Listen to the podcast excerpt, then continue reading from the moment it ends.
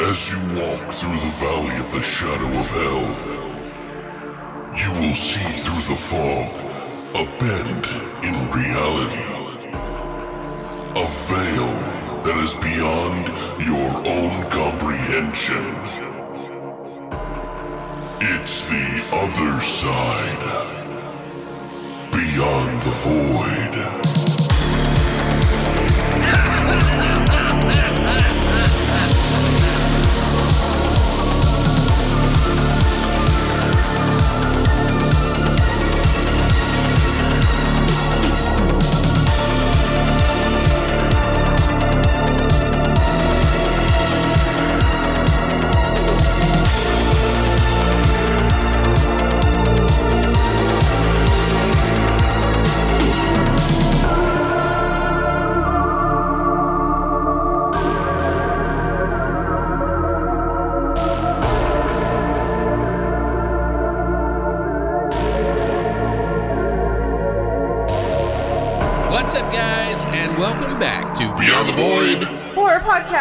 That's right, it's episode 330. We're almost at our 333 episode, which is the mark of the cheese. That's what I call it, anyway.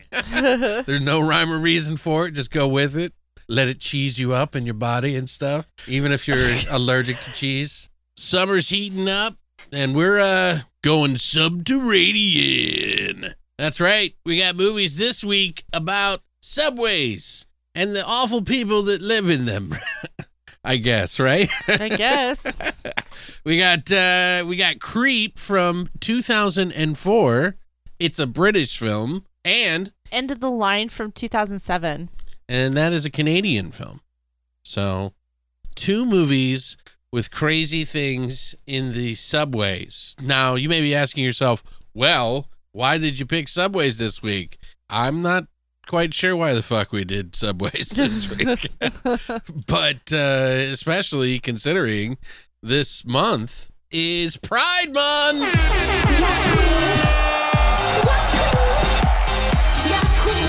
Happy Pride Month, everybody. Pride. Hope everybody is safe out there. This year seems a little darker than most of the years. A little intense. Yeah, now that everybody's scared of rainbows and things, you know, like as you'd think that they're like actually scared of something horrific that they saw at Target, you know, like they're making child gimp suits, you know, like or something like that. but no, they're just scared of rainbows, okay?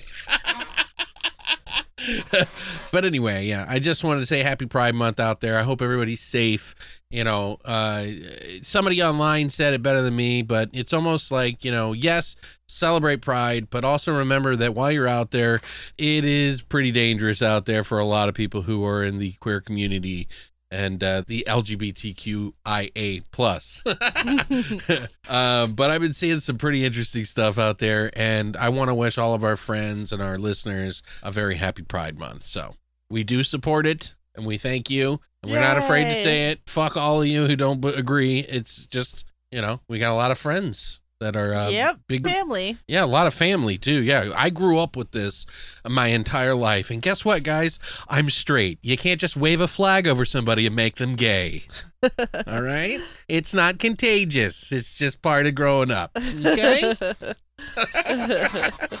anyway, uh but we're thinking about picking some uh, you know, some friendly, some queer friendly movies that we can watch that uh, you know, maybe like Udo Kier movies or something like that. Or if you have any suggestions. Yeah, if you guys have suggestions, please let us know. We would be more than honored to have, uh, you know, picks that maybe I've not even heard of or something like that. Like I thought about Knife and Heart, Knife plus Heart, um, as one of the movies. It's a very, uh, it's like a slasher movie that is done queer friendly. We've there's a ton of movies really out there that a lot of people don't know, but I would really like to grab some ones that you know be interesting to talk about. I guess. Uh huh. So, if you have any suggestions, please let us know.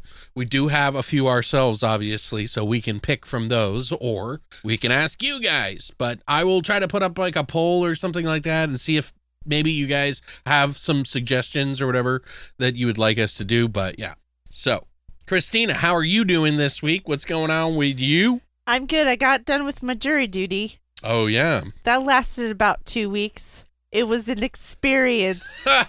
an experience that I never want to experience again. oh, please do tell. So the trial was a child pornography trial. Oh, wonderful. So uncomfortable because we had to see pictures and stuff because you know you have Did you have to, watch videos? No, they they had no video. Oh, he he thank didn't have God. it. So it there was ten counts. Not that pictures are any better, but I'm just saying no, at least they it's were not. not. They there was ten pictures. There was ten counts against him. Ugh.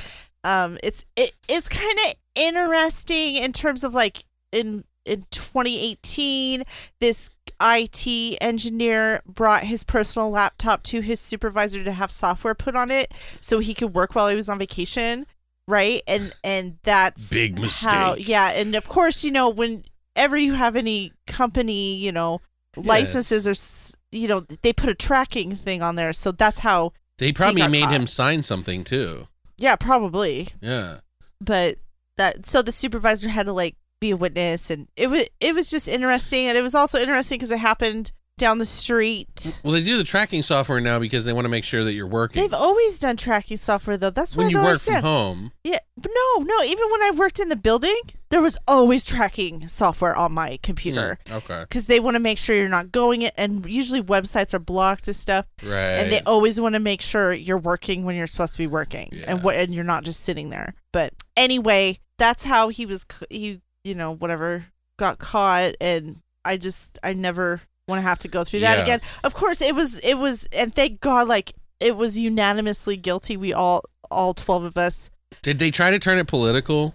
Anybody at any no moment? no no, nobody and you could tell it there was every single person there was from one part of the aisle to the other it was it was a Right. good range of people It was nice to see people working together for a change. well yeah it, and the evidence was there and it's also funny because they t- you know of course they told us like not to google him and blah blah blah so of course i googled him like after you know the trial was over i googled him right, that's and oh right. oh my god. So not only did they find all this child pornography in the house when they did the search warrant, they also found 200 like illegal weapons what? and firearms. Yeah. 200 illegal. 200 and they showed pictures like in the news article it showed pictures of the firearms which was not included in the trial it's probably a separate trial What the but fuck? i know Did it's they like why did the they fuck? show pictures of it? yeah the news article showed pictures Was of it was there anything in there like any wall of crazy or anything? no Like you know what I mean? Like no it was a clean inside the gun cabinet is a bunch of like No. crying children or some weird it was shit. like no it was like organized like like the, you could tell i don't know he might have been a collector or something i don't know but i just think that's a, 200 a massive amount of weapons to own How do you get that many illegal weapons to begin with? i don't know how they- do you they get must have been the like they must have been like automatic. He turned them into automatic weapons. or yeah i think like that's what it was like he illegally uh Mm, Yeah, doc- uh yeah doctor you can get like pieces sent to you or or uh, manufactured or something right like that. but what but like me it's like you're in the middle of tempe arizona like what what if you're out in the rural area like i understand because like like that's where a lot of the people like have their Sounds like he had a dose of fear but- about the world. I wonder which side of the aisle he is on. alex stop not everything's political Yeah, but then somebody will say, "Yeah, but they were illegal. See, you can't just destroy them and then they go away." But- Anyway, I never want to do that again, and I will try to get out of it next time. And for those of Oof. you who always are like, "Well, why did you try to get out of it this time?" Well, it's because I. This is just you know something you're supposed to do. Like this, you live in this society, and you have to do these things sometimes. Right. Well, she got paid to do it, or she wouldn't have done it. yeah, I got a paid a whopping twelve bucks a day, sixty two cents a mile. yeah, and and her boss or her company paid for Yeah, three fourths my- of the yeah, my company paid me my full days. Well, three fourths of your full days. So three Well, yeah, but I still, you know, got my 40, you know, whatever. whatever. I know I still had to work while I was doing it, but, you know, whatever. Yeah, she had to work like seven days that week because yeah, so it was like two weeks straight. Oh, Like yeah. I was, you know, I was doing shit, and then I had to drive, and then I had to, li- I had to leave the house, and like seeing the pictures and everything like that is just I know, and it was disturbing. I didn't even tell you like about that, I don't want to know and I don't want to tell. It it was No, I don't. I don't want. just- this is oh, I'm not gonna say this is not your Monday morning me? conversation, Christina. Nobody wants to hear about what was going on in the pictures here. A date was on one of the pictures though, which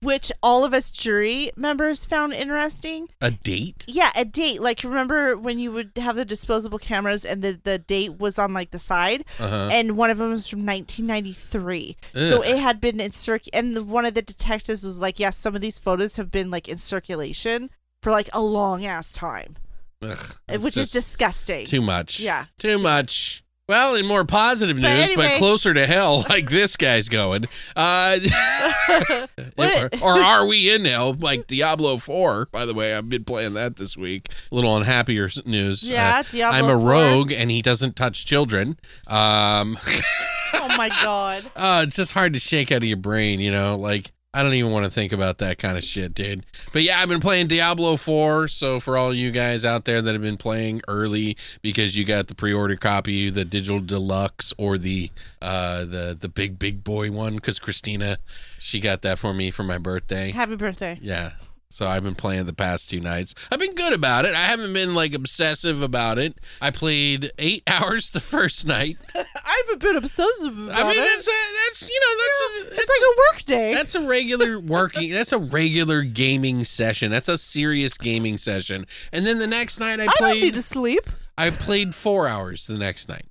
Actually, no, I played five because you went to bed at like eight ish, Mm-hmm. and then I played until about 1.15 last night. So Oh, okay. yeah, And you're gonna play tonight. I'm a level 30. I'm a rogue. I didn't like the character, by the way. He wasn't that good. I was like, ah, this sucks. And then I switched up because you can change all your like special moves and stuff. Mm-hmm. And I switched it to a poison mix. So I throw this little trap down on the ground and it knocks all these idiots over. And then they like decay because the oil, it's like burning and melting them. And then I just shoot them with a bunch of fucking like ninja darts, you know?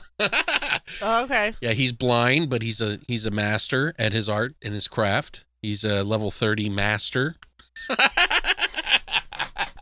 You're like, what the fuck are you talking about? I don't know. Anyway, there's like five different classes you can play. You can play necromancer, you can play barbarian, you can play sorcerer, you can play rogue, and you can play druid. I want to play druid again. I did play druid last. Uh, he's the one that can summon into like creatures. Okay. He can change into a werebear. Yeah. Yeah, that's pretty cool. It's cool. It's good. hey man, I'm enjoying it. It's it's nice to play a game, you know.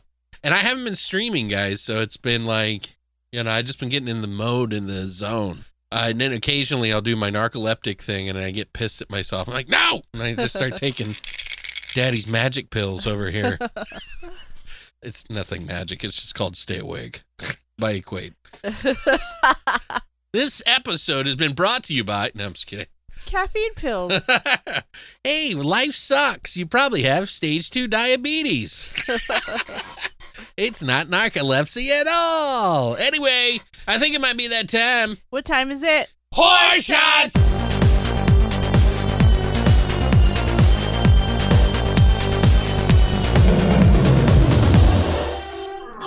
All right, guys, so we decided to pick the movie Creep from 2004. Now, Christina thought I was going to pick End of the Line because I have the actual physical Blu ray of that movie. And it probably would have been a good idea for the picture and everything like that, but I came across uh, some of the ingredients that mirror some of the, the, the elements in the movie. Uh, one being that there is a doctor involved, it's a subtext that you don't really catch on to in the movie Creep. And two, one of the things that they find down there is got a crazy coconut head looking motherfucker that's like, uh, yeah, his head's a little misshapen. So we're calling this one a subterranean soda. And where do you get an idea like that, Alex? Well, there's a couple of things that happen. TikTok. Yeah. One, I went to TikTok and uh, there was this soda place that was like, this is one of our favorite ingredients and this is how you make it. And I was like, hey, I can make that really easy. And uh, I decided to change one of the ingredients for a coconut flavored alcohol. It- yeah, instead of c- a Coconut coconut pumps. Uh, syrup. yeah. I put 99 coconut. coconut. Yeah, you got it. So what's in the subterranean soda? All you have to do is go to long. No, I'm just kidding.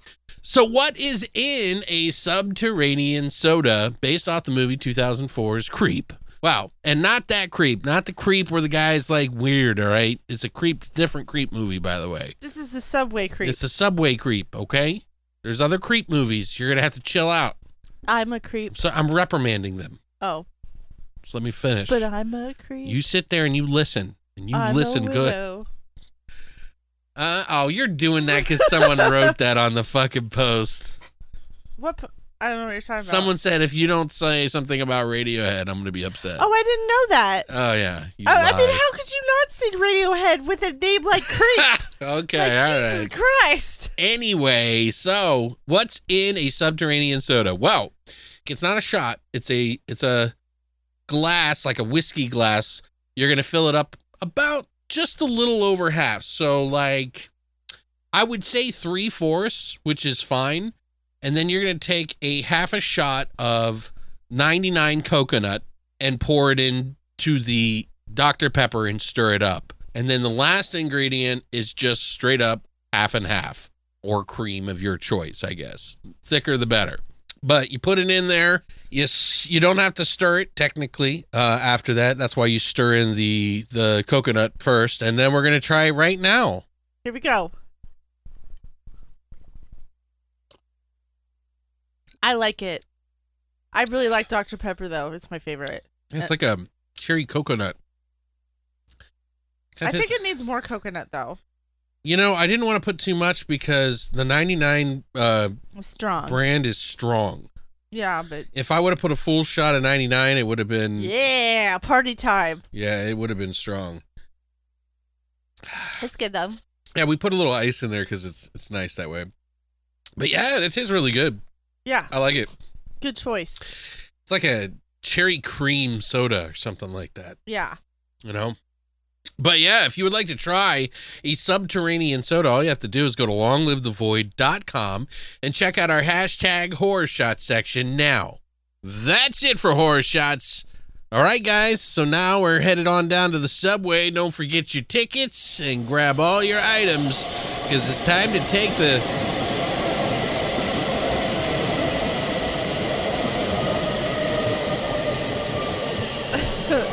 as we get into our flesh and potatoes of Creep from 2004 and End of the line from 2007. and we're going to go ahead and do that Right now.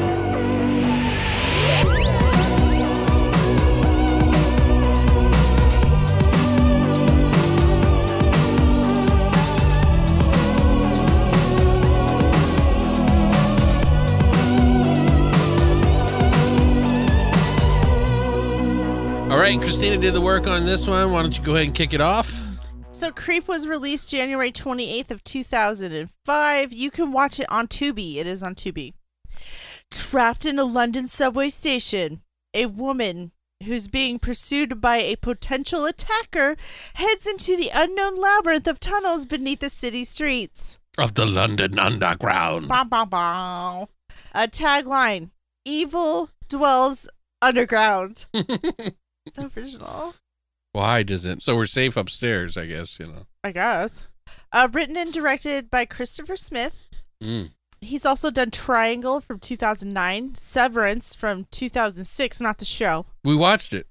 From 2006, we did? Yeah, it was the one about those guys that went to the getaway out in the forest with their friends and then they shot the rocket at the fucking thing, at the Oh. plane. I don't remember. We just did it like a month ago. we did? Yeah. It was a British movie where Danny, what's his name, was like smoking weed. They go, it's a it's a work party where they do a group exercise together to try to last out in the woods. They're supposed to come together as a group, and a bunch of bad shit happens. Oh, so the bunch of oh, people attack them and shit, and it's like down to the girl or whatever. right, I remember. Yeah, like it was like, yeah. Anyway, Okay. and but I love one of my favorite movies by him is the Triangle movie. Mm-hmm. That's a great movie. Uh huh. It's where they find a cruise ship in the middle of the fucking ocean by the the Bermuda Triangle, Oh, and it's empty? and it's it's like a loopy movie. It's like one of those meta loopy movies Right, I remember it. where time's all over the fucking place and shit. Mhm. It's fucking great. Mm-hmm.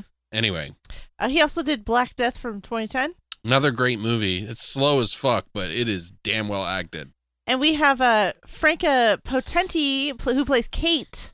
She was in Anatomy from 2000, Blow from 2001, Run Lola Run from 08, uh, Bourne Identity, and she was also in The Conjuring 2, Ah, okay. which makes sense. We have Jeremy Sheffield. Yeah, Run Lola Run. She was Lola. Yeah, she was Lola. Yeah. Uh, We also have Jeremy Sheffield, who plays Guy. He's done the TV show Hollyoaks. He was in The Wedding Date from 05. He was Mhm. also in the Merlin TV show. And he was a Ah. dancer in the music video for Queen's I Want to Break Free, which I think was from like 82. Huh. You know, I think that Merlin TV show too is the one with uh, Sam Neill. Yeah. What? Sam Neill? Oh, yeah, yeah. I think he was in that show. I think so too. Anyway. Paul Rattray, who plays Jimmy. Uh, he was in Game of Thrones, Enigma, and Max from 2002. Mm-hmm. Uh, we have Kelly Scott, who plays Mandy, was in Atonement from 07, The Angel's Share from 2012. We have an estimated budget of 5 million pounds, and I have a gross dollar amount of $7 million. Hmm. I wonder. so that's probably like ten million dollars or something like that. I thought pounds and dollars right now, they're Yeah, Almost half. the same. It's like half. Well, yeah, back then though. I'm talking about 2004. Oh, then it was half? Yeah, Oh, somewhere around there. don't. Anyway, Anyway, Alex, what did you think of this film? well, this is a movie that I have seen before, as I've mentioned, uh, possibly mentioned. I don't remember if I said it in the last episode or not, but I have seen this before quite a while ago, and uh, I think when it was first come out or something like that. I think I was living with my roommates at the time, uh, Sev. But yeah, it's uh, it was one of those ones that kind of like I remember not being so bad. Like it was a very straightforward idea. And I remember thinking, oh, hey, you know, this wouldn't be a bad one to rewatch again, you know, considering all these other Subway movies that are, mm, you know. But I remembered it being better than the fucking uh, Midnight Meat Train. And, and now I'm starting to remember it a little differently. I think I like the Midnight Meat Train a much, much better than, than this one. Mm-hmm. Uh, but you know, it is it is a pretty solid idea. I think, especially for its time, it is a before the descent. It is also before uh, the Midnight Meat Train. Although Clive Barker did write that short uh, long before that movie came out. By the way, because it was in the Splatterpunk novels, uh, the Midnight Meat Train one. Uh, but it, you know, it's an interesting concept about these. This girl gets trapped in the subway system, and then there's something lurking down there. I don't want to say much more than that. There is a subtext going on with a doctor and this other stuff, and she meets all these other people that are in the subway. a subway doctor. Yeah, yeah, he, because there's so many. Uh, but you know, it's got some decent gore in it. Nothing too amazing. There's, uh, you know, it's it's there. I think the concept's a decent idea, but it really just kind of feels kind of average by the end of it. For Mhm. me, uh, it's not. It's above average in some of the aspects that it has story wise. Not a very detailed or intriguing story necessarily. Like it just kind of feels like it's happening and you're just supposed to accept it, which I'm okay with with some movies, especially nowadays. But with how old this one is, and you know, I don't know. I feel like because we've you know we've been on this spin of like so many intricate fucking horror movies recently. So it's nice to to watch movies like this that are just very simple and it doesn't explain everything and you just kind of experience it. But for some reason, I just feel like there should have been more than more uh, of the things down there. Right. Um, you know, it it is interesting to think about it the way that it is. I'm sure for its time, it was pretty interesting for someone to watch a movie like that. But I feel like if they would have gone a little bit more of the descent route and had many of these things, it would have been a much better film overall. Um, especially looking at the budget that they had for this. Mm-hmm. I feel like it kind of, I mean, no offense. I'm not trying to sound like I know what I'm fucking talking about all the time, but it seems like they had a lot more money to do what they did. And I feel like they could have done more with that money, Mm-hmm. honestly. Now, this was a Mhm. British German production. That's why they had Lola in there, you know, from Lo- Run Lola. Oh, because she's German. because she's German. Yeah, she is German. She they even talk about that. She's like a, you know, she just got her citizenship or something like that in the movie. You know, she's a good actress. I'm not saying anything about that. I've seen her in many other things. But yeah, I was like, oh yeah, she was Lola. It's like that's why I recognized her, but I didn't see the red hair, so I was like, oh. and I always remember that uh, that soundtrack of Lola, Run Lola Run, because yeah. everybody had it Yeah, at the time. right. Because this was like when techno and stuff was like coming out. Electronic music. Yeah, electronic music was really big at that time, and Mm-hmm. you know, I wish I was about the about that that that that. Yeah. it was like uh, what was it? Chemical Brothers were big at the time, I think. Anyway, yeah, it was the one with the uh, brother's gonna work it out. You remember that? You remember Yes. that? uh, I think that was exactly around the time. It was around 2000 or so. But anyway, you know, the the music was kind of hot for that kind of thing. There was like a lot of like a nu metal and shit like that, and uh, even uh, Sublime was kind of big around then. Still, Mm-hmm. I think he died just before that 2004 though. But anyway, uh, it's uh, not the greatest movie. There is some gore, there is some suspense, there is some uh, adventure and things going on in it, but it just really didn't do that much for me, to be honest with you. I really didn't feel that suspended. Like I didn't feel, I don't know, and it it, it doesn't necessarily need to be that suspenseful, but if it didn't feel suspenseful and there's not much to the story, there's really not that much to really grab onto. The one saving grace I will say about this movie is it does flow pretty fast. So Oh, yeah. Yeah, so it's yeah. not a hard watch. Uh, but it's just not anything extra special, you know. For a big budget film, a f- fairly decent budget film. This isn't a the smallest and it's not the largest, but um, I, I really feel like they could have done a lot more. I'm somewhere around a six for this movie, like maybe even lower, just because it didn't do that much for me.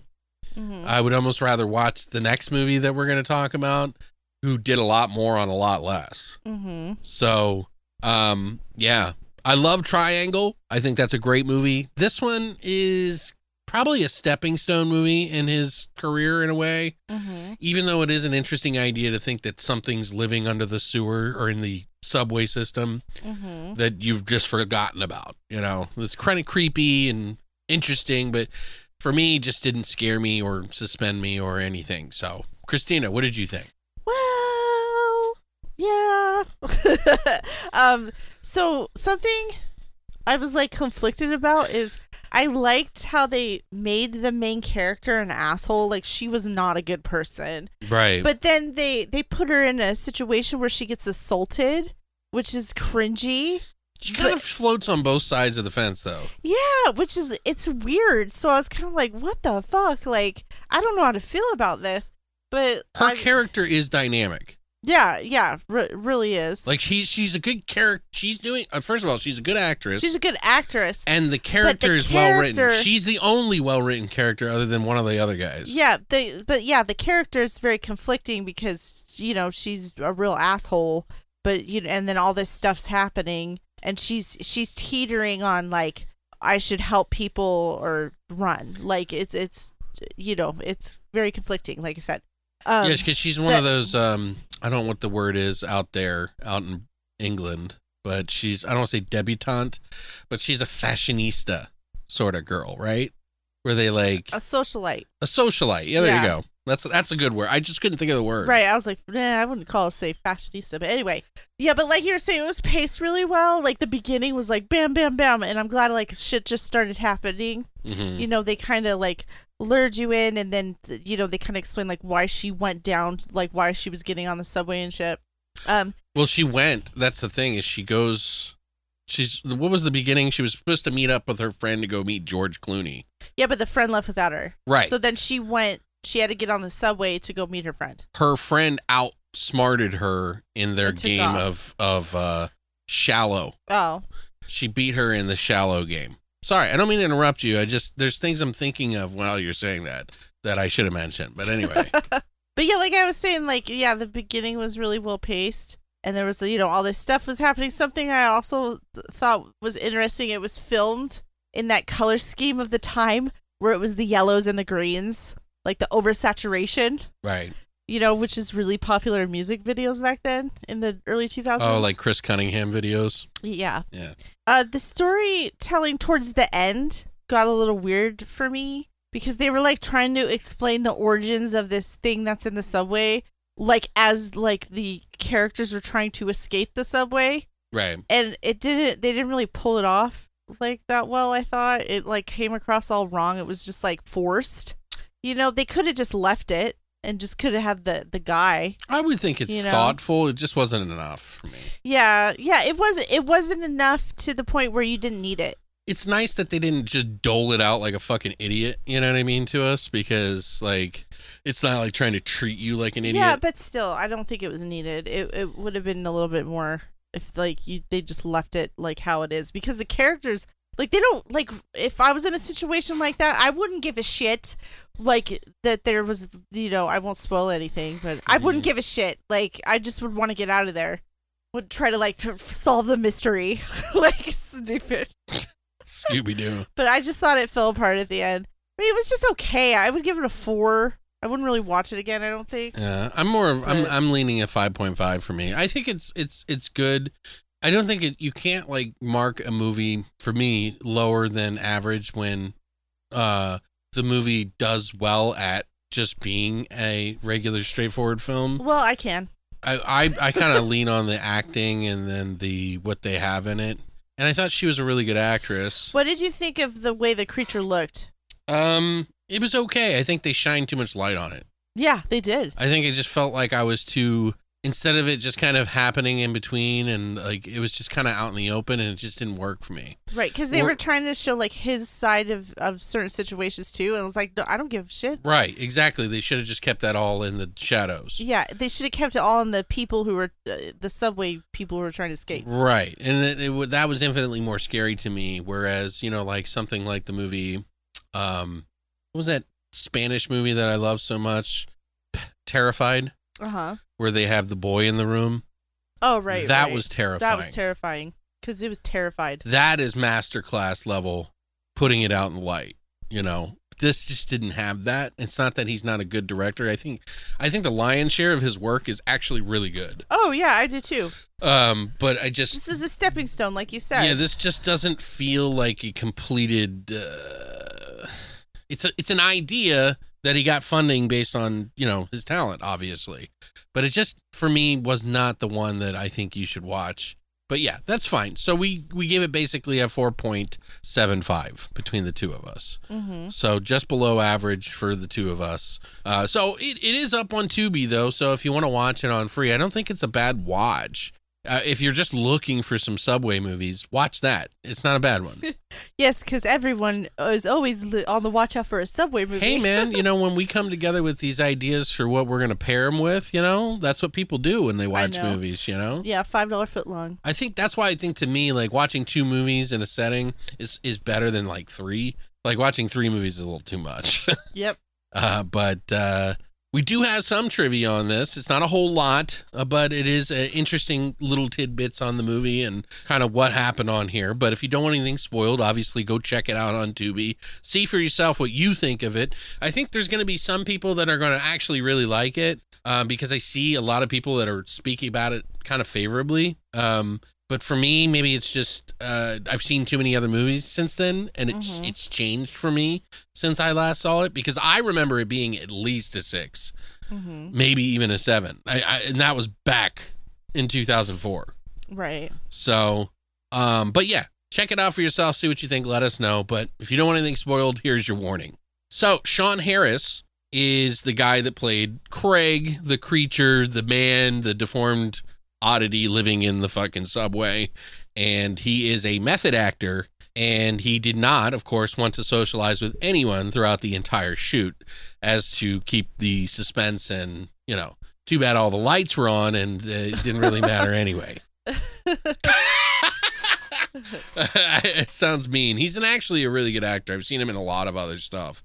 Um, you wouldn't recognize him because of all the makeup he had on his head because he has like this weird malformed muffin head, Yeah. and it's just like I don't really understand the whole thing with the doctor like his dad was a doctor. There was like moments where he's pretending to be his father, and it's almost like I guess he got left in the subway by his dad, and I his dad was in a hurry to get to an appointment, and he just forgot about it and was like, you know what? It's actually a You lot just easier. stay here. You you, Yeah. you can take care of yourself. I don't have to look for a babysitter anymore. He can just go live down there. you know? Anyway, it took about seven hours a day to transform Sean into Craig, the three hours to remove all the makeup at the end of the day's shooting. So he was in that for a long period of time. mm-hmm. Think about that for 18 hours. That's crazy. crazy. Well, at least nine hours. You know what I mean? Mm-hmm. That's a long time. uh, Kelly Scott didn't see Sean Harris in full makeup as Craig until the sequence where Craig operates on Scott's character. As a result, many of Scott's reactions of fear and confusion were absolutely genuine. Mm-hmm. So, Wow. Franka Potente, she dubbed her own voice in the German version as well That's cool. because, you know, she speaks German. she speaks German, yeah. and they did the song to Lola, Run Lola Run while she did it. She does a lot of running in this movie. It's probably why I picked her. They're like, we're going to need you to run up and down a subway system. Sound good? What's a subway system? Well, welcome to England. The Charing Cross station, where a large part of the movie was set, is actually a disused platform on the Jubilee line.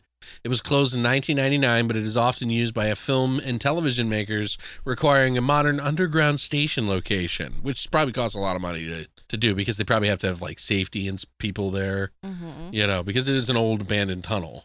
Mm-hmm. But yeah, I always wonder how they do that in movies, like how they film in subways because they're like it's like stopping airlines from going. You know what I mean? Like like how do you do that? well, I remember when we we were in Phoenix when they were building the loops. Uh, Oh, they filmed a bunch of movies like right when they finished it before they opened it. They filmed a whole bunch of big budget movies on those freeways.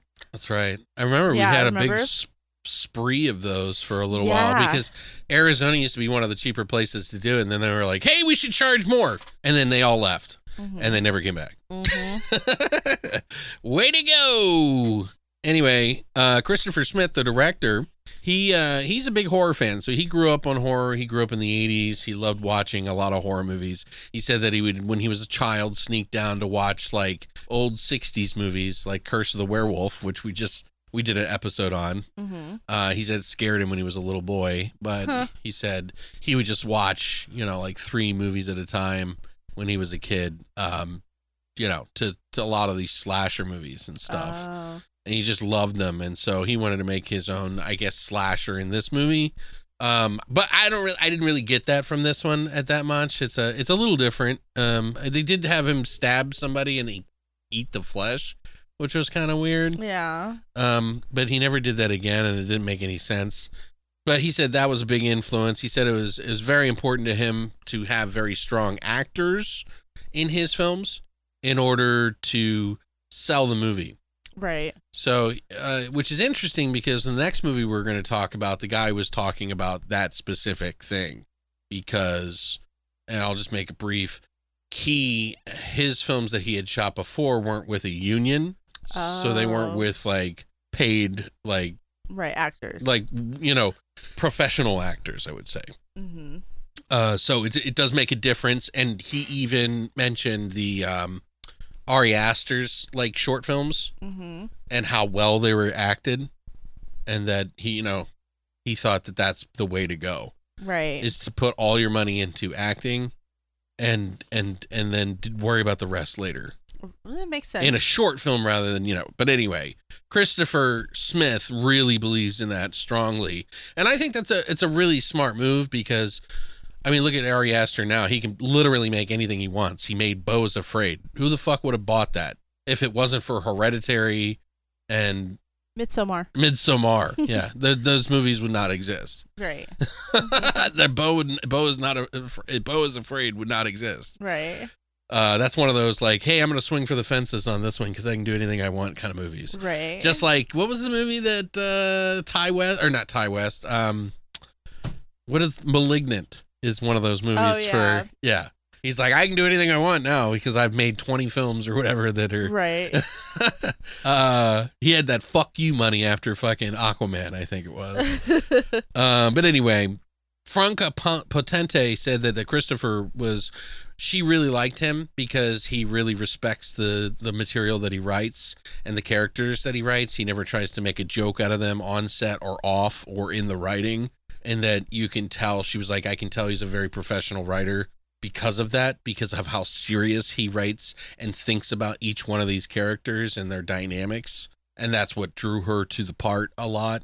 And she said on set he was, you know, very um he was he was specific about the way he would do things. Some people said that he was just kind of like, "Yeah, so this is why I want you to do it, mate. Is I want you to do because they did talk to uh, Vas Blackwood, who was in that movie in this movie too. He played the guy that got the shit all over him in the beginning. Mhm. Remember when he he pulls it and all the shit pours down on him? Oh, right, right. He was he played one of the gangsters in Lock, Stock, and Two Smoking Barrels. Oh. Yeah, he had the big fro in the in the movie that gets shot up in the whole room when there's like a gunfight. And what's his name comes with the shotguns and headbutts that dude. And he's like, "You got something for me, mate?"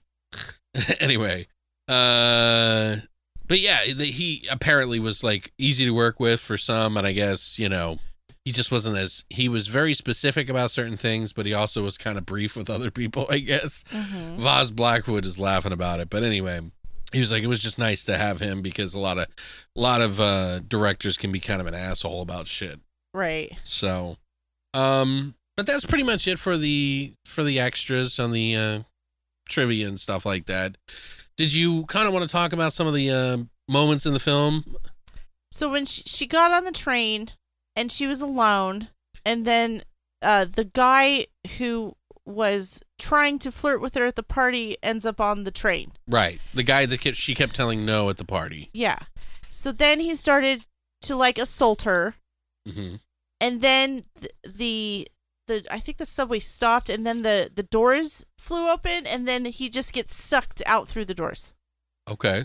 Yeah, I thought that was cool. Oh yeah, because the doors open because the the uh, the subway or the Subway train stops. stopped, and Yeah, the that's lights when he go started. out and, yeah, uh, and that's when he started assaulting her, and then Dude, it was really The- creepy. yeah. He's like, I thought you wanted, you know, I thought that's what you wanted. Like, where where did she say that? I don't understand.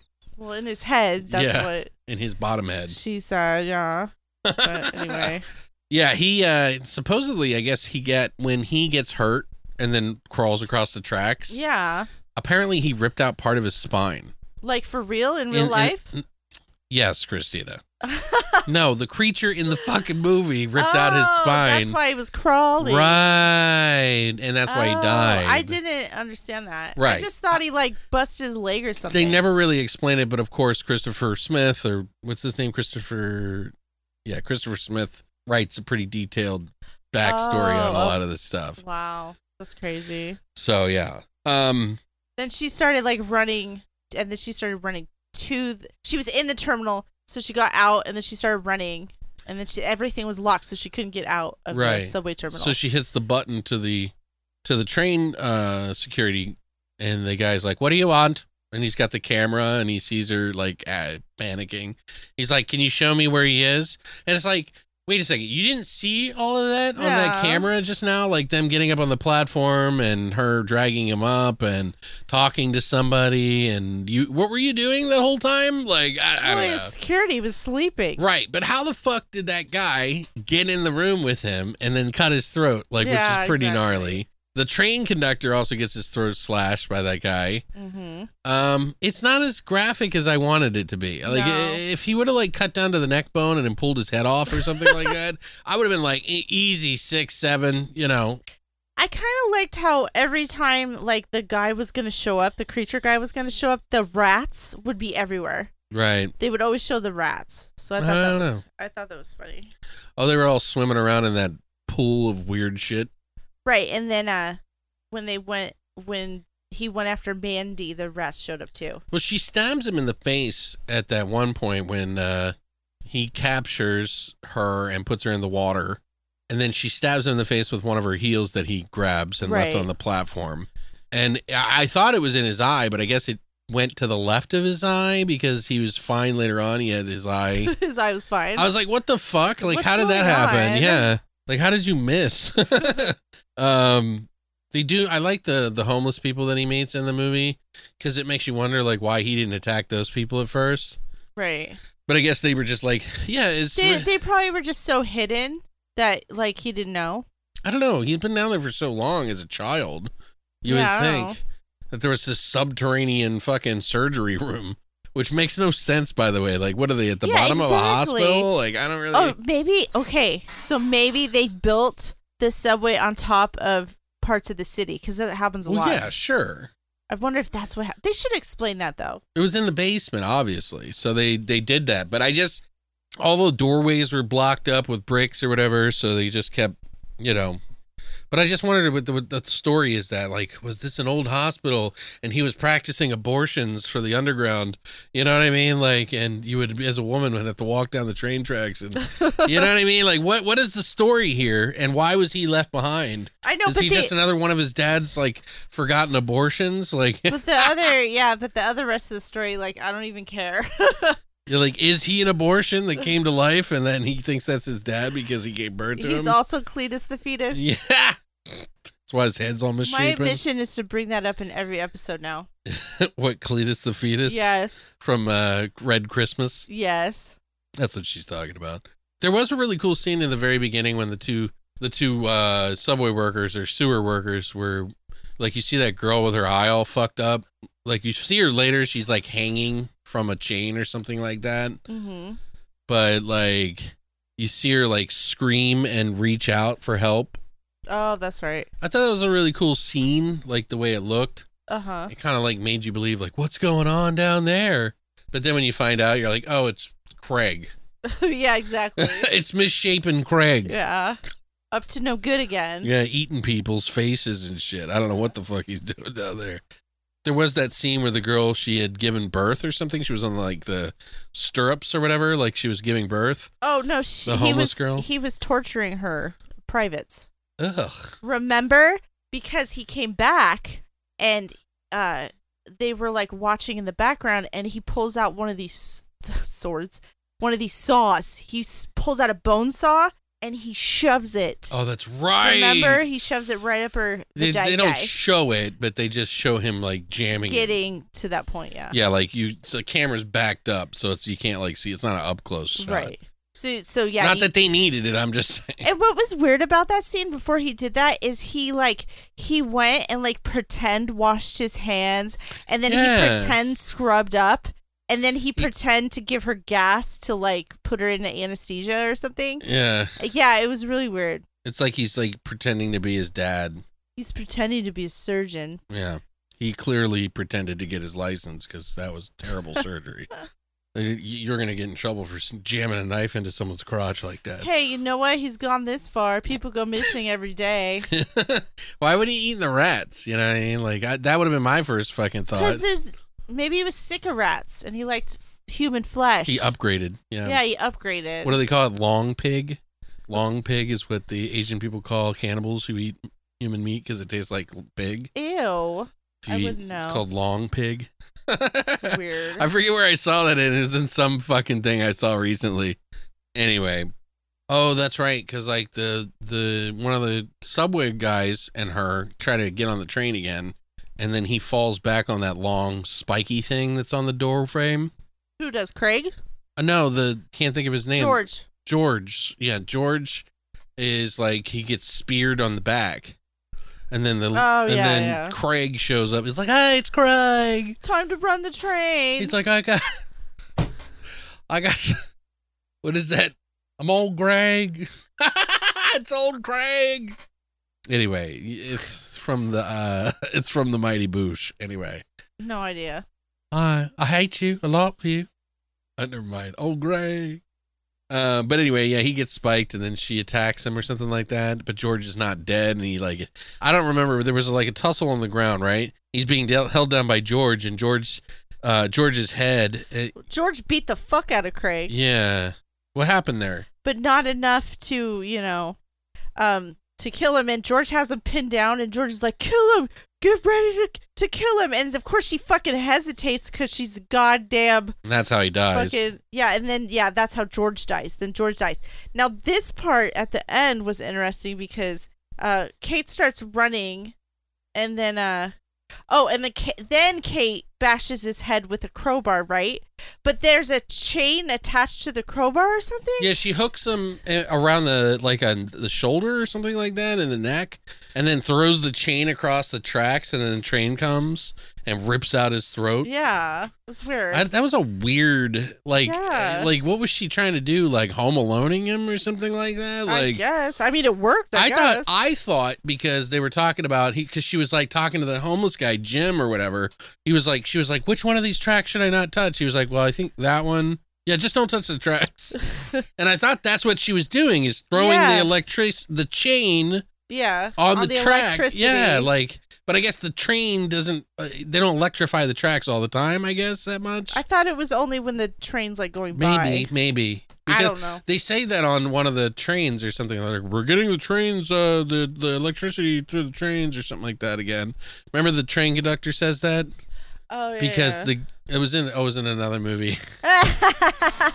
They're so similar. These movies have a very similar beginning. Yeah they have a similar it's really wild. Like there's a rapey dude in both of these movies. Yeah crazy. Um i guess that's just a thing that i think women I think that's like kind of a stereotype in the in the subways, right? Is like getting raped in the subway. yeah or so- mugged Right, and I think that's just kind of like why that's that happened is the the coincidence happened Mhm. is that they're you know trying to It's feed into trope, fears, yeah. yeah. trying to feed into fears of women in particular that are going out into the subways. It's like who wants to take the subway at midnight, you know, when you could get raped, you know? Like it's like no, I don't, I don't know if I want to do that.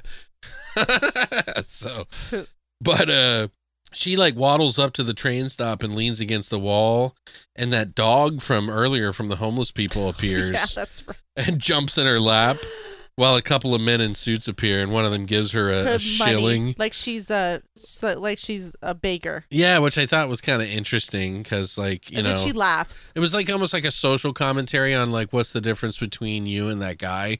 There's really not much. There's not much holding you together. Kind of like we're all like one literal fucking medical emergency away from being homeless. yep you're one yeah in America. event event away Yeah. And that's why it's so fucked up when people like make fun of homeless people and like don't care is that like literally you are that close to being, being there. homeless. Yeah, with those people and you just have no idea. that's why I have so much respect. You know, yeah, obviously people are fucked up in the in the sewers and and who live in the subway. uh, uh, I would be pretty fucked up having to live down there mentally a little bit. You know, that's not exa- exactly a great place. You'd have to kind of overcome a lot of things. You know what I mean? so, old Craig out there with his misshapen head, he's not such a bad guy, I guess. Even though he got his throat ripped out, I, I'm just saying he's, you know, one medical emergency away. He was an abortion. So, think about it that way, people. Cletus and fetus uh, she looks at the camera. That's the th- other thing is that this movie both do- both of these movies do the same thing. yeah Did you notice? well She looks at the camera at the very end. yeah oh yeah they did yeah that's right the endings are the same too the beginnings are the same how the strange, right? the Like same. how weird is that?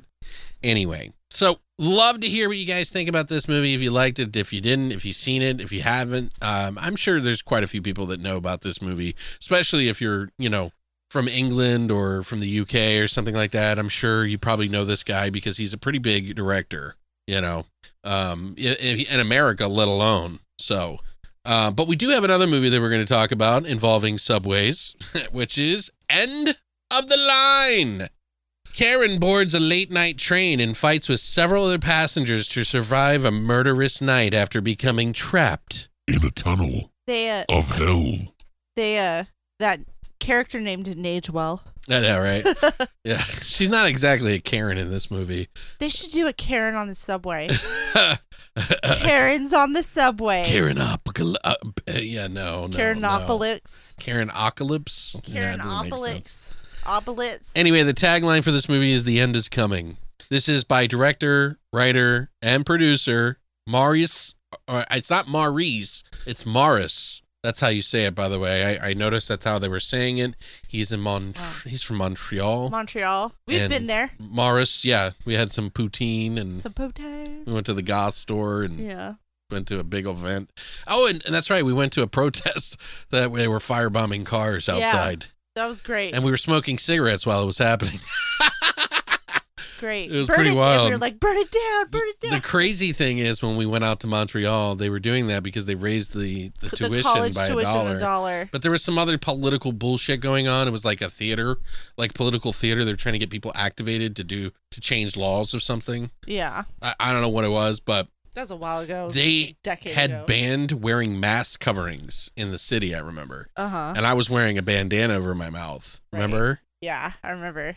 Uh, so it was kind of interesting time because like everybody there, it was like the theme song to the whole event. We were Yeah. doing an industrial Festival. festival. what was it called? Shit, Kinetik. Kinetik. Which I don't remember what year it was, but It was 2011. 2011? 2012. It was 2012. yeah, pretty wild stuff, man. It was 11 years ago. Anyway, Morris Devereaux is the director, producer, and writer on this film. He's the guy that did Slashers, which is another movie about like kind of like a battle royale of like slashers that you go into this like sort of event and if you survive you win a bunch of money and it's like done in a japanese game show kind of way so it's like really over the top and ridiculous. But each of the slashers is like a different type of killer. One's like a chainsaw wielding idiot like charlie the chainsaw.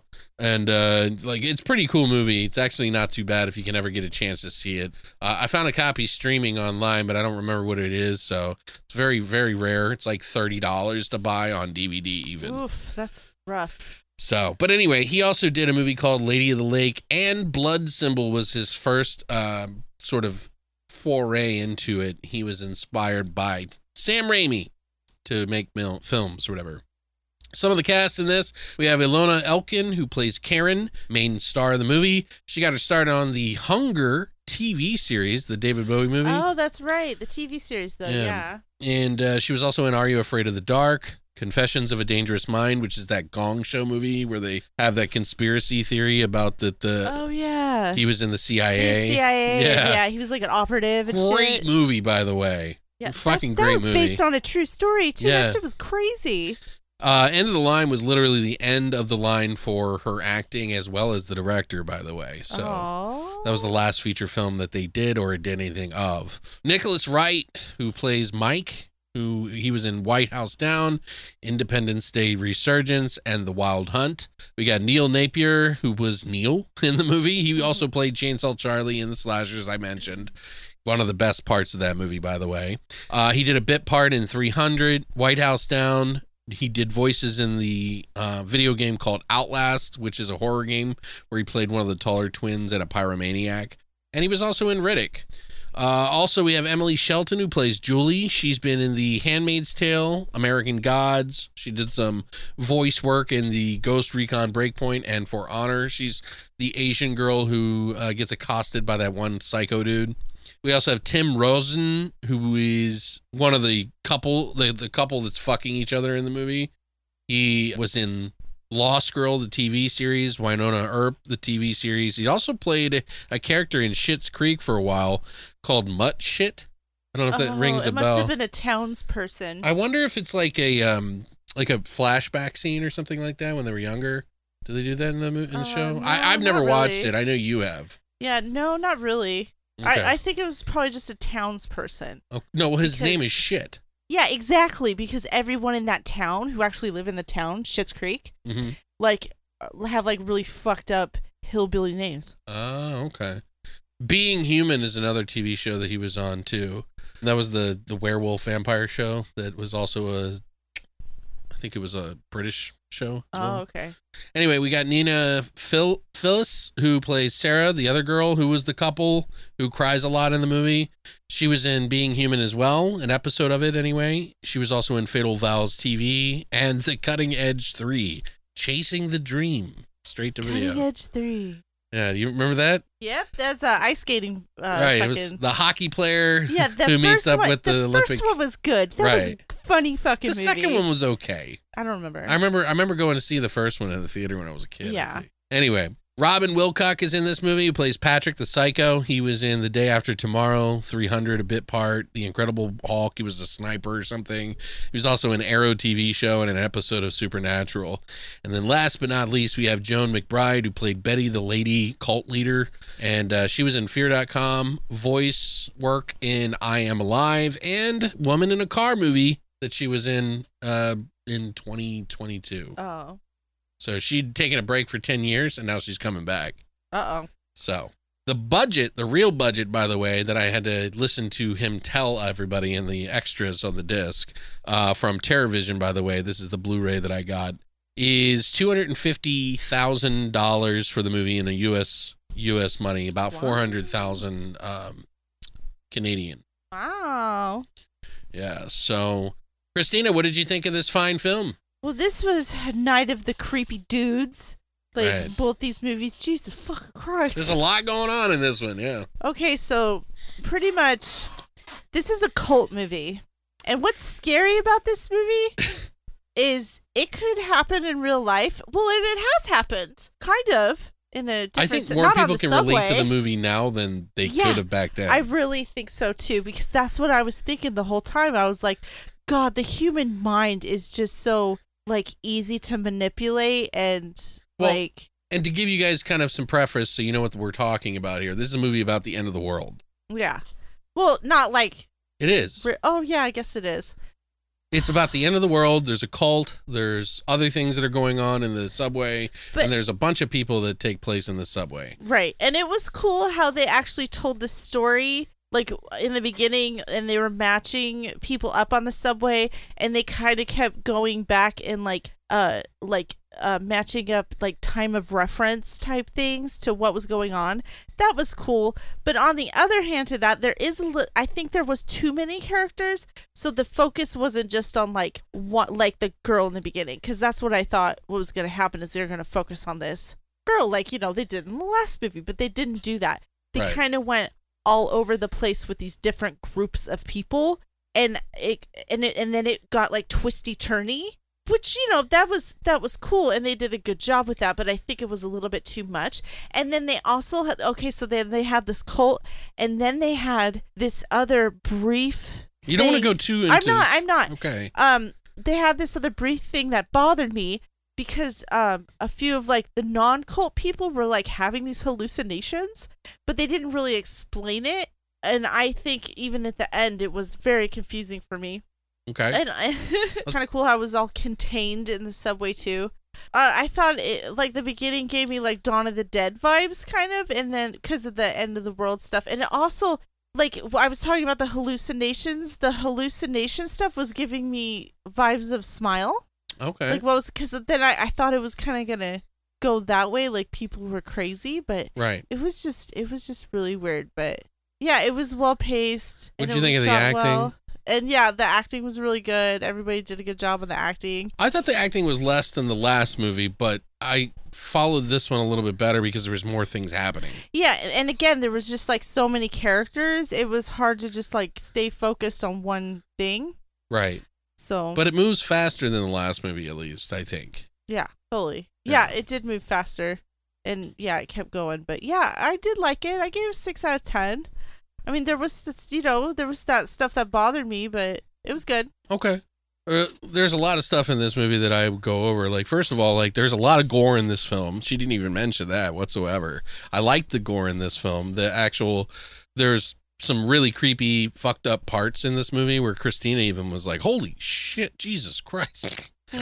with a sword. Remember that one? Oh yeah, There's um there's some pretty good practical effects in this movie as well. I really like that. I like the idea of the cult being in this movie. There's like some people that are really insane, very very apropos for these days nowadays because it just feels so much closer to that than than even back in like I said 2007 or whatever. Like um the acting is above average, but it is not it's like it's acceptable. It's it's not terrible, but there are some moments in the film that are pretty bad, like so bad it's good in a way. In some of the writing, maybe. oh yeah, because some of them are just so dramatic and Yeah. like the crying and stuff. It's like, calm fuck down. there was like not a balance in some of like how their outbursts kind of happened a little Mm-hmm. bit, but it was easy to follow, and you kind of like tune that out after yeah, a while. exactly. You tune it out. Yeah, it it definitely is acceptable. It's not the best acting, so I just want to set the bar straight for people so they know what they're dealing with, you know, and they're not expecting like, you know, the best, but the concept and idea of the end of the world and all these like cult people are getting activated to kill everyone to start the end of the world, the end of the apocalypse is pretty interesting. They have like this thing going on in the movie where it's kind of like riding the line of are these cult people really real or like are they actually is it the real end of the world or are they just been activated by the wrong kind of people? And that is a really interesting balance that I think that he had the forethought to see coming years later. Um, he did mention that 9/11 was like a big part of that, Uh-huh. and that everybody got like a little bit more scared uh, about the world and what it was like if that could happen. Because right. you know, even though he's not a he's a Canadian, I mean that a war could come very easily to this continent, Exactly. and it wouldn't it would involve them. Right. you know what I mean? It's not like they would just Brush it up. Just Yeah. build. Just build. like, a, "Oh, you're Canada, no worries." We'll just st- we'll just build a wall. Yeah. no, Canada would probably build the wall, right? And then they would just fly over it anyway. Uh, but yeah, it was. Uh, it's kind of like a, a pretty interesting little um, unknown film in a way. Like I remember seeing it. Obviously, I've seen it before, um, but I watch a lot of different films. So you probably have not seen this movie. Um, No. There are demons and things in the movie. There are a lot of really dark, demented uh, practical effects in this that involve like babies. There's all kinds of like culty fun things like uh, like Jesus is love while they're stabbing people and shit, which I fucking love. By the way, like that's my that's my shit. like I love when the whole world's like gone to shit and like Everyone's going crazy. yeah, I think that's so great. Um, it's not like I want you to tone your expectations down a little bit. I still think it's about a seven out of ten, especially for the budget that they had for this movie. They did so much more on this budget and thought so many more things out with so many more characters than the last movie. hmm Obviously, the last movie was shot a little bit better, but they did this movie in a short amount of time on a law a really small budget, and I honestly think it's his best work that he did. hmm I mean, I haven't seen all of it, but I saw slashers, and I even watched some of the, just watched some of it on YouTube just to see what it was like. And God, the acting is terrible. but this is definitely a step up. I think this is his uh, best work. Some of the trivia that we have is pretty depressing. what did you give it? What did you give this movie? Six. a six so 6.5 out of 10 i think between the two of us is pretty pretty good i'd say you know i tend to rate things a little bit higher uh, based on like how much money they spent and you know like honestly i think it's a really good i would definitely watch this back in the 90s if it were out The two thousands. no i know but i'm saying in the 90s Oh, If it came out in the nineties. and it came out on video at the Oh, yeah. video store i would watch this again but it probably would have never happened in the nineties because the because of 9-11. Right, exactly. So there is there is definitely something to be enjoyed here. I was glad I picked it up from TerraVision. Um, I wasn't blown away by it though, so it's not like you know, but it is really good to see an independent film do so well. And uh, you know, like I said, the last movie was what ten million dollars to make, and it blows that one out of the water Mhm. you know and Right. and it's less money clearly less acting there's just a lot of ideas in there and it kind of goes for it and i appreciate that you know because you can't compare the top best movie ever made what some people say like you know they'll say a movie like you know like rosemary's baby or the exorcist or you know hereditary you can't compare that to something like this Right. you know what i mean because Of the budget. yeah, the budget. there's everything is like and, you have to kind of balance it out. So I personally think that honestly, it could be even higher. You know, on that based on that scale, like a sliding Mm-hmm. scale sort of thing that they talk about. But I think seven is good. So, right. but six point five definitely watchable. Don't let that scare you though. I think that some of you will really, really like this movie because of the gore and stuff in it.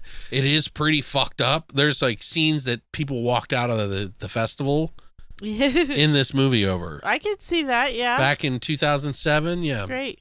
That's So- great. but anyway yeah um we do have some trivia on it it's pretty interesting kind of sad so buckle the fuck up Uh oh. if you do want to watch this movie it is out actually and you can watch it on roku with ads Yep.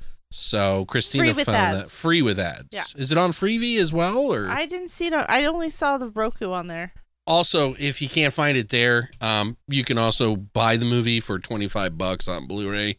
Comes with a slip just like Vinegar Syndrome. They do a pretty good work and the extras are actually pretty cool. So we're going to get into the trivia and all that stuff now. So, if you don't want anything spoiled, here is your warning. So this was, like I said, shot in Canada in 19 days. The director obviously is from Montreal, so they shot a lot of scenes in Montreal. They actually shot an old abandoned tunnel under the streets of Montreal. Oh. Uh, Maurice, the director, was inspired, like I said, by 9 11 because of the religious aspect that spread all over the place during that time. And he was never raised as super religious. Like, he did go to Catholic church, but it was like very rare.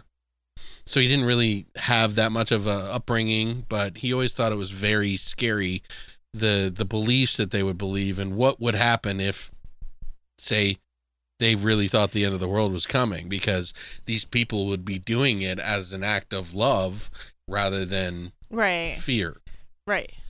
which is Yeah. kind of like up. these days. It's like Jim Jones. right. That that whole shit. Like it's almost the same thing. Or And and he- also Jim Jones also convinced those guys to just start shooting everybody who wouldn't drink the drinks. no, he uh, hired a militia in I think it was the oh, country yeah, he was in in. the country, yeah. but still, it's it was up. definitely a militia. yeah. Yeah. This was a movie that didn't hit the theaters, but it did get played at the festival circuit a lot. And as I mentioned, some people did walk out on a couple of scenes, including the baby scene.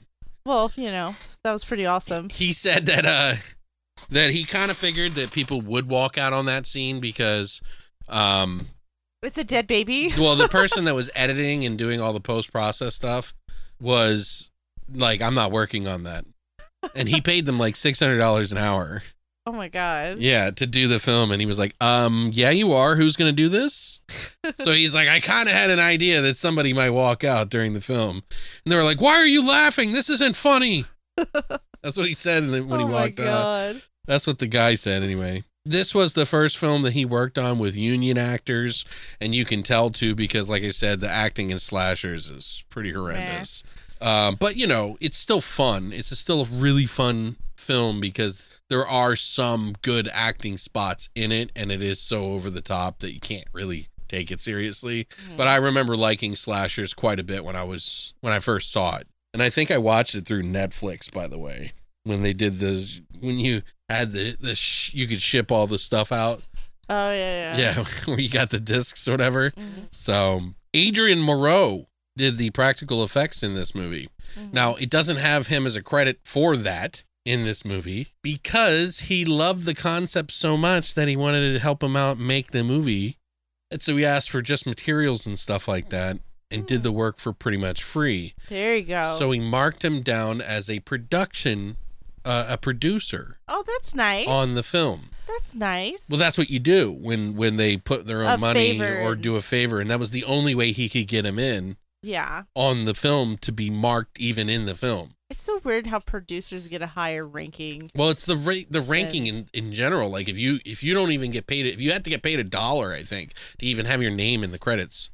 It's so weird. It's weird, yeah. But that guy, Adrien Morot, by the way, went on to do a couple of big movies. One with Brendan Fraser, Brendan Fraser, yeah. The Whale. Oh, he did. He just Oh. won an award for the effect, effects on Oh, that. Oh, nice. So Oh, the yeah, same guy right, that worked on The Whale worked on this. worked on this for free, pretty much. That's cool. he did all the demon effects and everything like that, which, uh, by the way, he based off of Snow White, where the demons were in the movie or whatever. He thought they were really Mm. creepy and they had glowing eyes. So a lot of people think that that's CGI in the movie.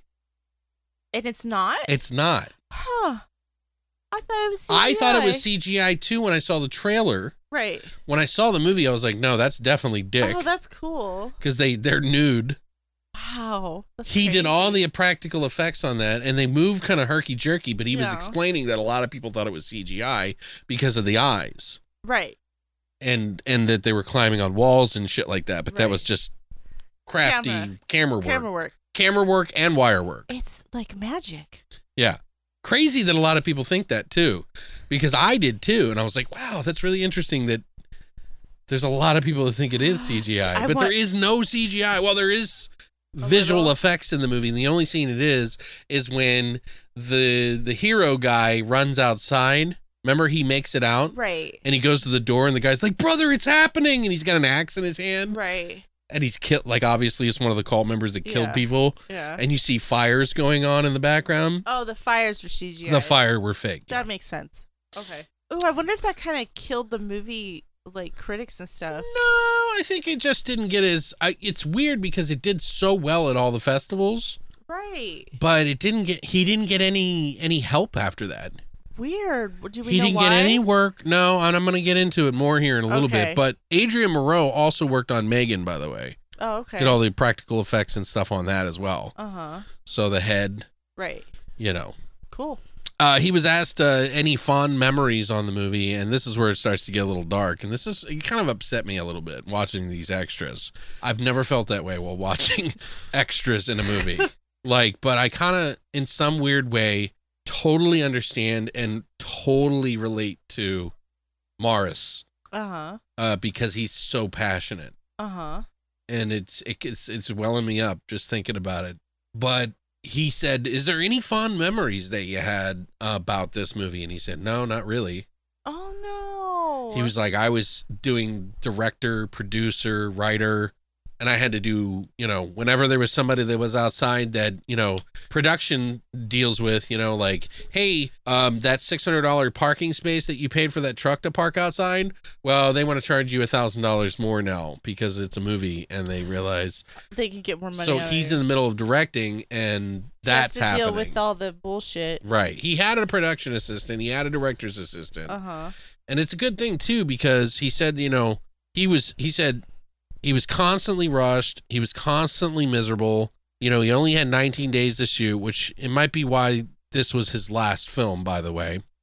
Oh. He's and then they asked him, "Well, what do you think your favorite part of filmmaking is in general then?" And he said probably editing. He said because writing's fun, but then you write all these wonderful stories that nobody wants to read and they just end up in a Oh. drawer somewhere. So you're catching on to this like dark Yeah. like where I'm relating to this in some ways, Yeah, right? yeah, because totally. like to be very open, I guess, you know, like I did a band. It was going places. Things didn't work out. I'm not going to say why. And uh, it really kind of fucked me up pretty bad. Yeah. For a while. I mean, I've been getting over depression for years Mm-hmm. on that alone. And so I decided, you know, I'm going to do streaming. I'm going to do this horror thing. And, you know, as try as I might, it's not as big as I would hope, but I still love it.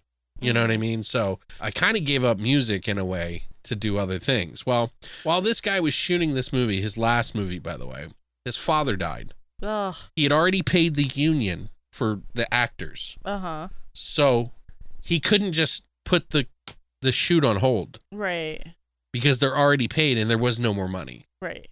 So he had his assistant director work one day and he went and Oh, to the funeral. to his father's funeral. Oh man, that sucks. Didn't even get to say goodbye to him, nothing. Ugh. Didn't tell the cast, didn't tell anybody. But a couple people caught on Right. and knew. Right. And uh, one of the making of guys went up to him and said, Hey, where what'd you do yesterday?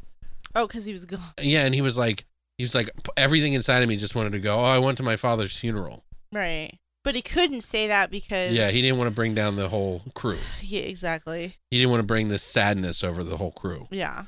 So, and it was like every all of his money. And now, like, all of that emotion is attached to this film for him. I'm sure. Right, yeah. He said editing is probably the best part for him because there was no rush. Mhm. And you could tell by the type of person he is, he's a very honest. Um I don't think he's a he's a nice person. He's not like a like everybody said that while he was on set, you could tell that he was extremely like there was some inner turmoil Mhm. and that he was dealing with a lot, but he never took it out on anybody. Right. and they're like there's other directors who have done a lot less and acted a lot worse Right.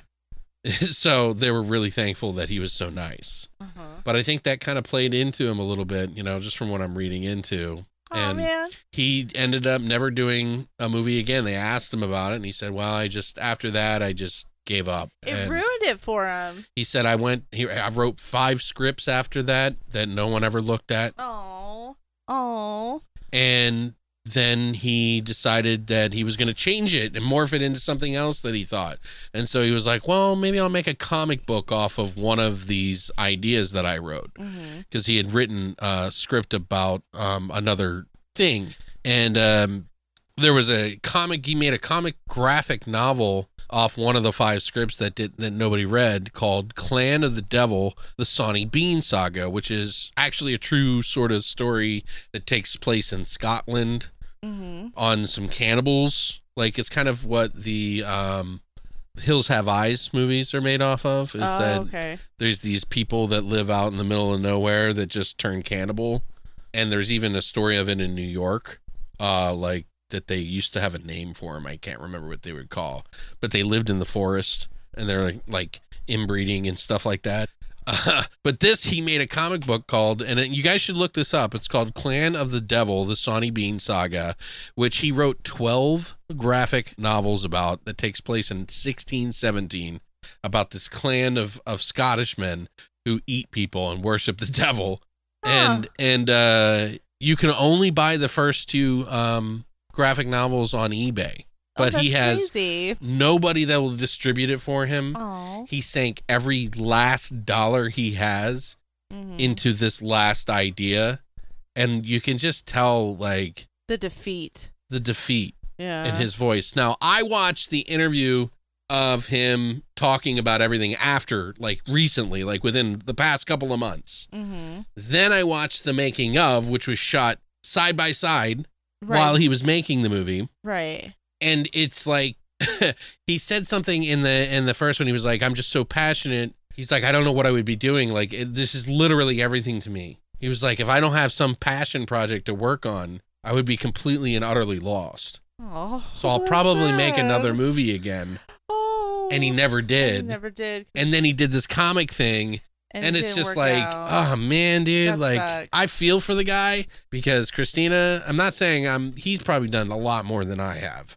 But I feel for the guy because like yeah, things didn't turn out the way you expected. right, and he worked really hard at it. And you know he did because I know people who have that much passion in him. Mhm. But something stood in the way and he let it kind of eat at him. yeah, eat at you. But you know, it's been years, it's been decades and stuff, and that shit's fucking toxic, man. So if I ever come up with any kind of fucking money, I'm gonna fucking hit that motherfucker up at least for editing. Do you know what I mean? Like right. because like he needs to do something, and it's like I don't want to leave a brother behind. You know what I mean? It was really sad, man. Like I seriously was just like, wow. Mm-hmm. This is some heavy shit, dude. Uh, So, but yeah, he says, you know, he says he'll never see another film from him again indefinitely. Oh, sad. He's like, never, he's not indefinitely. He said, you will never see another film from him again, which really kind of hurts. yeah. Kind of just sucks. Like, it just, that's why I was telling Christina, I was like, I looked at her and I was like, wow, this is really depressing. I know, and then I was like, don't tell me. I know. She's like, don't tell me. And I was like, I, I just, it was not very inspiring. And I'm kind of Mhm. sad right now. Like, I don't know how I feel. Oh, But I feel for your Maurice. So, um, it was good. It was a good it movie. is. It's way better, and he should have gotten more credit, I think, Yeah. Than he got. But it's just how the things work out, you know. Mhm. Imagine trying to get you know popular these days too. Mhm. You've got all these like places to put your stuff out, but all the algorithms are working against you. exactly. And there's so many other people who could be making a movie for, like he said, a thousand bucks right with their cell phone. So many, but if you can't get people to watch it, right. like what the fuck is the point? Exactly. So, uh, anyway, Right. anyway, there is a uh, part in the movie in the very beginning when she's sitting on the train and she opens up a letter and it has like her name on it and it says something else. It says it's like during there's like a dream at the beginning of the movie where Karen finds an envelope and from Vivian Vivian and the phrase claviceps purpurea ergot. Claviceps purpurea is a type of ergot fungus that can grow in rye and has been known to cause hallucinations. Hey. Yeah, it's an alternate read of the movie is that the demons aren't even real and instead are just hallucinations due to the tainted church muffins. And the only people who were actually confirmed to see demons are church members like Betty, Frankie, any of the cult members, or people who were shown to have eaten the muffins, aka Karen. because she does in the very beginning of the movie. at the hospital Right. because that coworker also had hallucinations. Now that makes fucking sense. Right. And if you look at the very end of the movie too, where she's like staring at the camera, because we're talking about the staring at the camera, Right. the demons are all closing in on her and she's panicking. Right. And then the demons disappear. Yeah, she hears them say, Karen. and then like and then she just kind of smiles. Uh, one of the one of the guys on the on the set, the uh, the hero guy, the actor, I can't think of his name. He said that that's the he she sees Mike in her in her eyes, the one that got stabbed in the back that she was like falling in love with in the whole movie. Oh yeah, yeah. Um, so, but I like to think of it as it's actually real. But I think it's cool that he played with that kind of aspect, even though it's not fully developed on screen.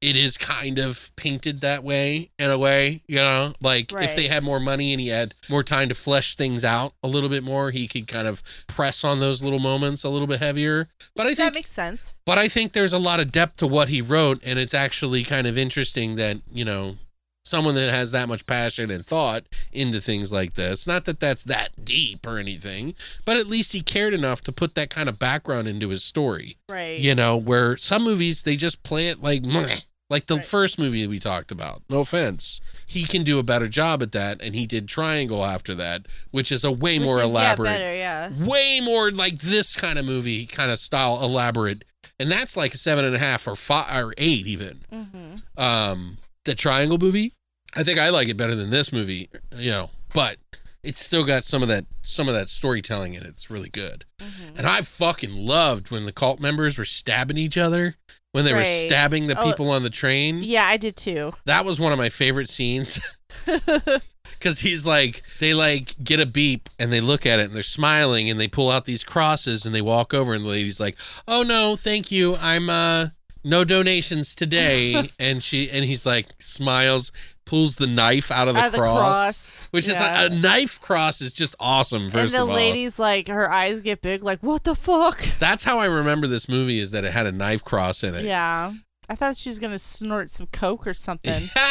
she It's like it was one of those. and he's like god is love god is loved you know like and it's like god is everything god is love Mhm. and they're just stabbing him like in the hand and the in the chest and the, and it's really fucking cool man like I, I was really digging on that so She was also singing while wasn't she singing while she was stabbing? they do have a song in the movie that they play over the credits as well it's the same song that they play like god is every god is love god is i don't know whatever it is. Mhm. same thing they were saying when they were stabbing people i think it was the same words Mhm.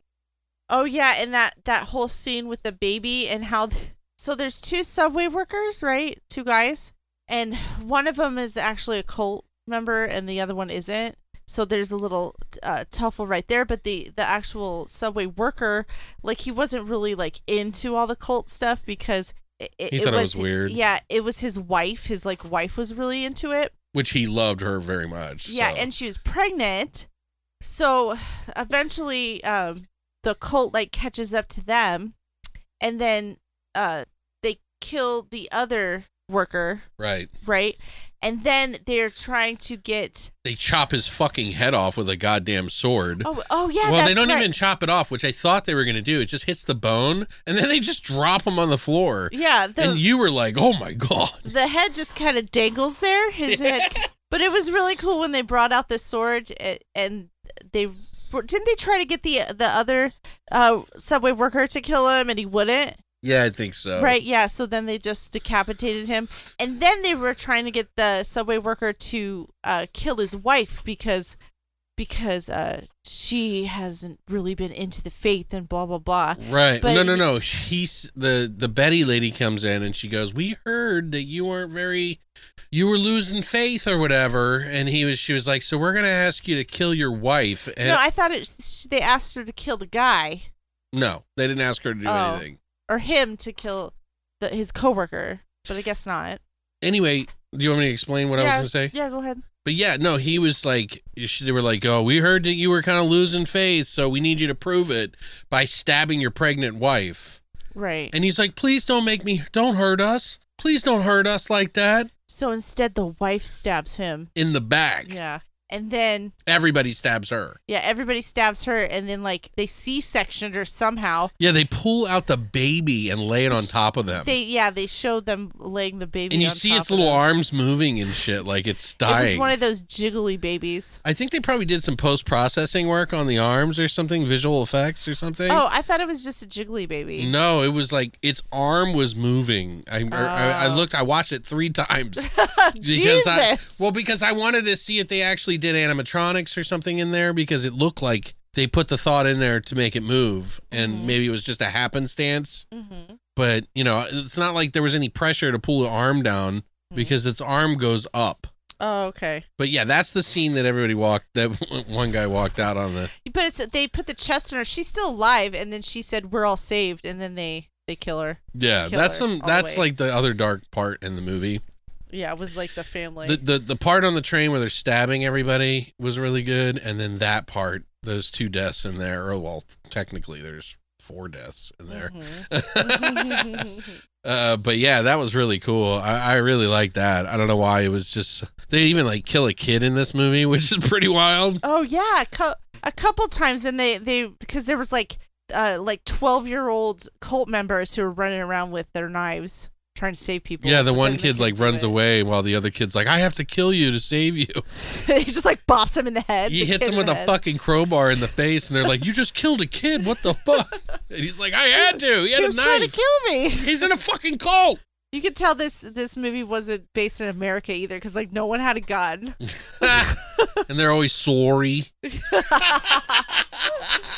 uh, I really liked the well, I didn't like, but uh, there was the rapey scene with a with Jesus. with Karen and the, Oh yeah, we forgot to mention that the two rape scenes are almost like identical. yeah, almost. He, this guy's all over the fucking place. The psycho guy that is. See, this is the cool thing about this movie is that they have like three elements going on. They got the cult, they got the demons, they got the people trying to get out of the subway, and they got the psycho guy who's going around behind the cult's back, who's part of the cult, Yeah, trying to rape all these women. yeah, using the cult so he can kill people and do all the fucked up shittery. Right. Like he joined the cult specifically like like you would when you have uh psychos who join the military. Right, exactly. You know Or priests, the priests who you know right. who joined Who priesthood. diddle. But anyway, so what was cool about that is he he ended up stabbing the older uh he stabbed the older cult lady, the like the main one. He killed her and then he went to go rape Karen,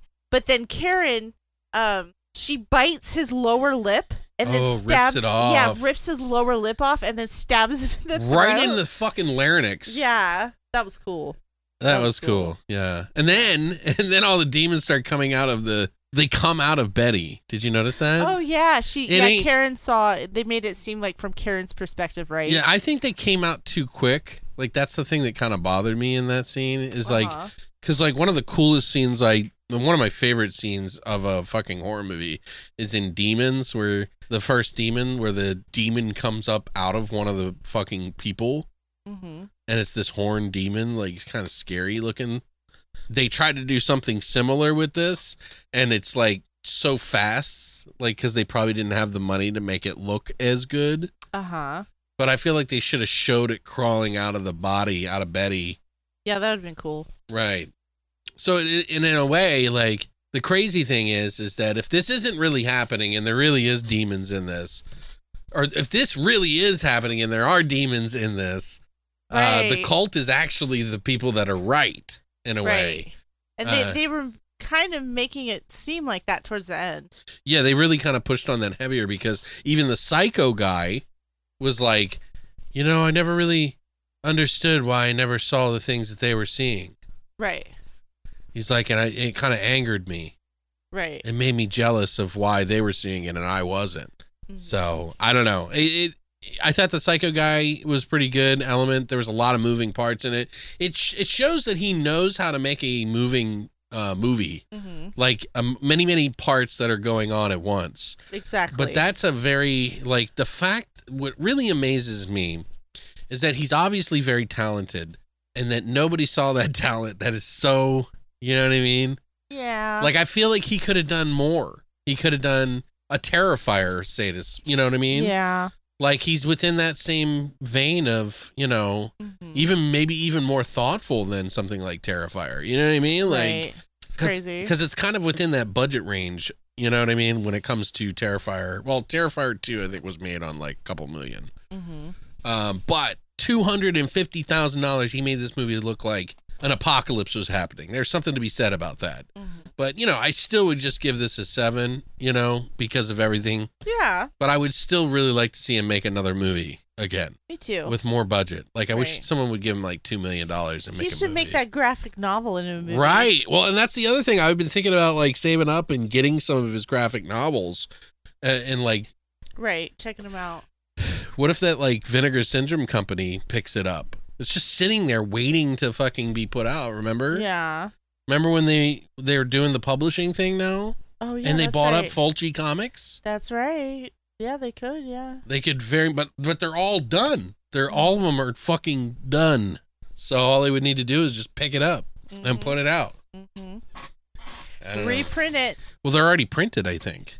I think you can only get the first two, though. I don't know. He said they're all done. Yeah, but they they have to put their logo on it. He paid artists. He paid everybody to do it. So, but anyways, um, I would definitely urge you guys to check that shit out. Um, I'll put some links and things down below to show you where everything is and uh, check it out. Um, if you want to pick up a copy on TerraVision or something like that, they didn't pay me or give me anything. I'm just showing you where it is in case you want to check it out for yourself.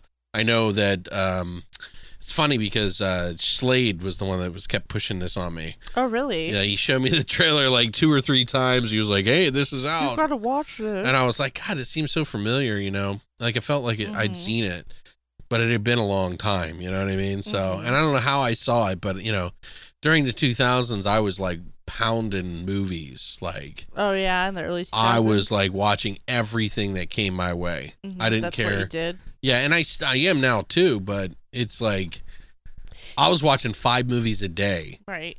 Yeah, but when you you were doing the band and the music and stuff, you you know, all the movies and stuff kind of went to the side for a little bit.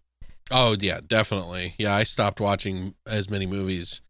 I played a lot of games because I would write music from morning until night, Mhm. and then I would play video games to get my mind off of it because you get fatigue and everything. So, but yeah. But yeah, let us know what you guys think of these movies. I really want to hear if you've heard of them, if you're going to check them out.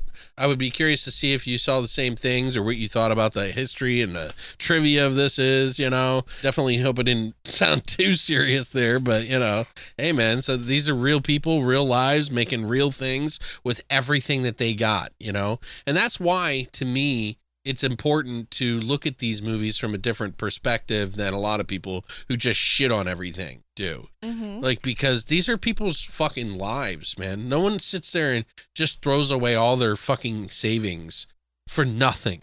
Whether it's good or bad or not, I'm not saying lie about it. I'm saying, you know, just you can still not like something and say something positive about it. You can still, you know, and I think that's uh, it's important, you know. And and there's definitely a difference between a movie that's made on 250,000 and 45 million dollars. Right. You know what I mean? Like or 320 million dollars. Like all like a lot of people worry that there's this whole breed of kids now that only watch Marvel movies and so they don't even give indie films the time of day because Yeah. they expect that all these movies should be 180 to you know 320 million dollars and it's like Jesus Christ when I get older there's going to be billion dollar movies or something Yep. Inflation. That's going to blow my mind. Anyway, guys, let us know what you think. Next week, we don't know yet what we're going to watch, but we are going to be celebrating Pride Month this month, at least one week out of the month, maybe two. I don't know. We'll see. Uh, we do have a lot of gifts that have been given to us that we need to go watch as well. But I would like to kind of like celebrate it a little bit just to, to you know, uh, for our friends who you know take pride every every year, you know, for their whole lives, really. yeah, like every day. Yeah, exactly. um, but yeah, I would if you have any suggestions or movies that you think that we should watch, that we should talk about and and cover, um, I would highly recommend you tell us. Um, I mean, I know one that I could definitely watch that I think is highly uh, uh, Ta- Titane. M- Mhm. remember that movie? Oh yeah. I would. I was thinking about watching that again, and then us breaking it down. hmm Um, did we do that as a episode? We or- did. I we? remember. I thought I only did an ep. I thought I only did a. We did do it. I remember you breaking it down too. huh. oh, you're right. I know. So we can't do that one. It was a, it was a good episode. right, because I I was like, this definitely has something to do with transgender. Yeah. Yeah. So, well, anyway, let us know what you guys think, what you think we should watch. We can, you know, anywhere on the streaming services would make it helpful. If we can track it down and watch it physical, we'll try. But we're not rich here, so let's try to make it somewhere where we can, like, at least access it. But, uh, yeah, thank you guys so much for coming by. And as always, Long live the void.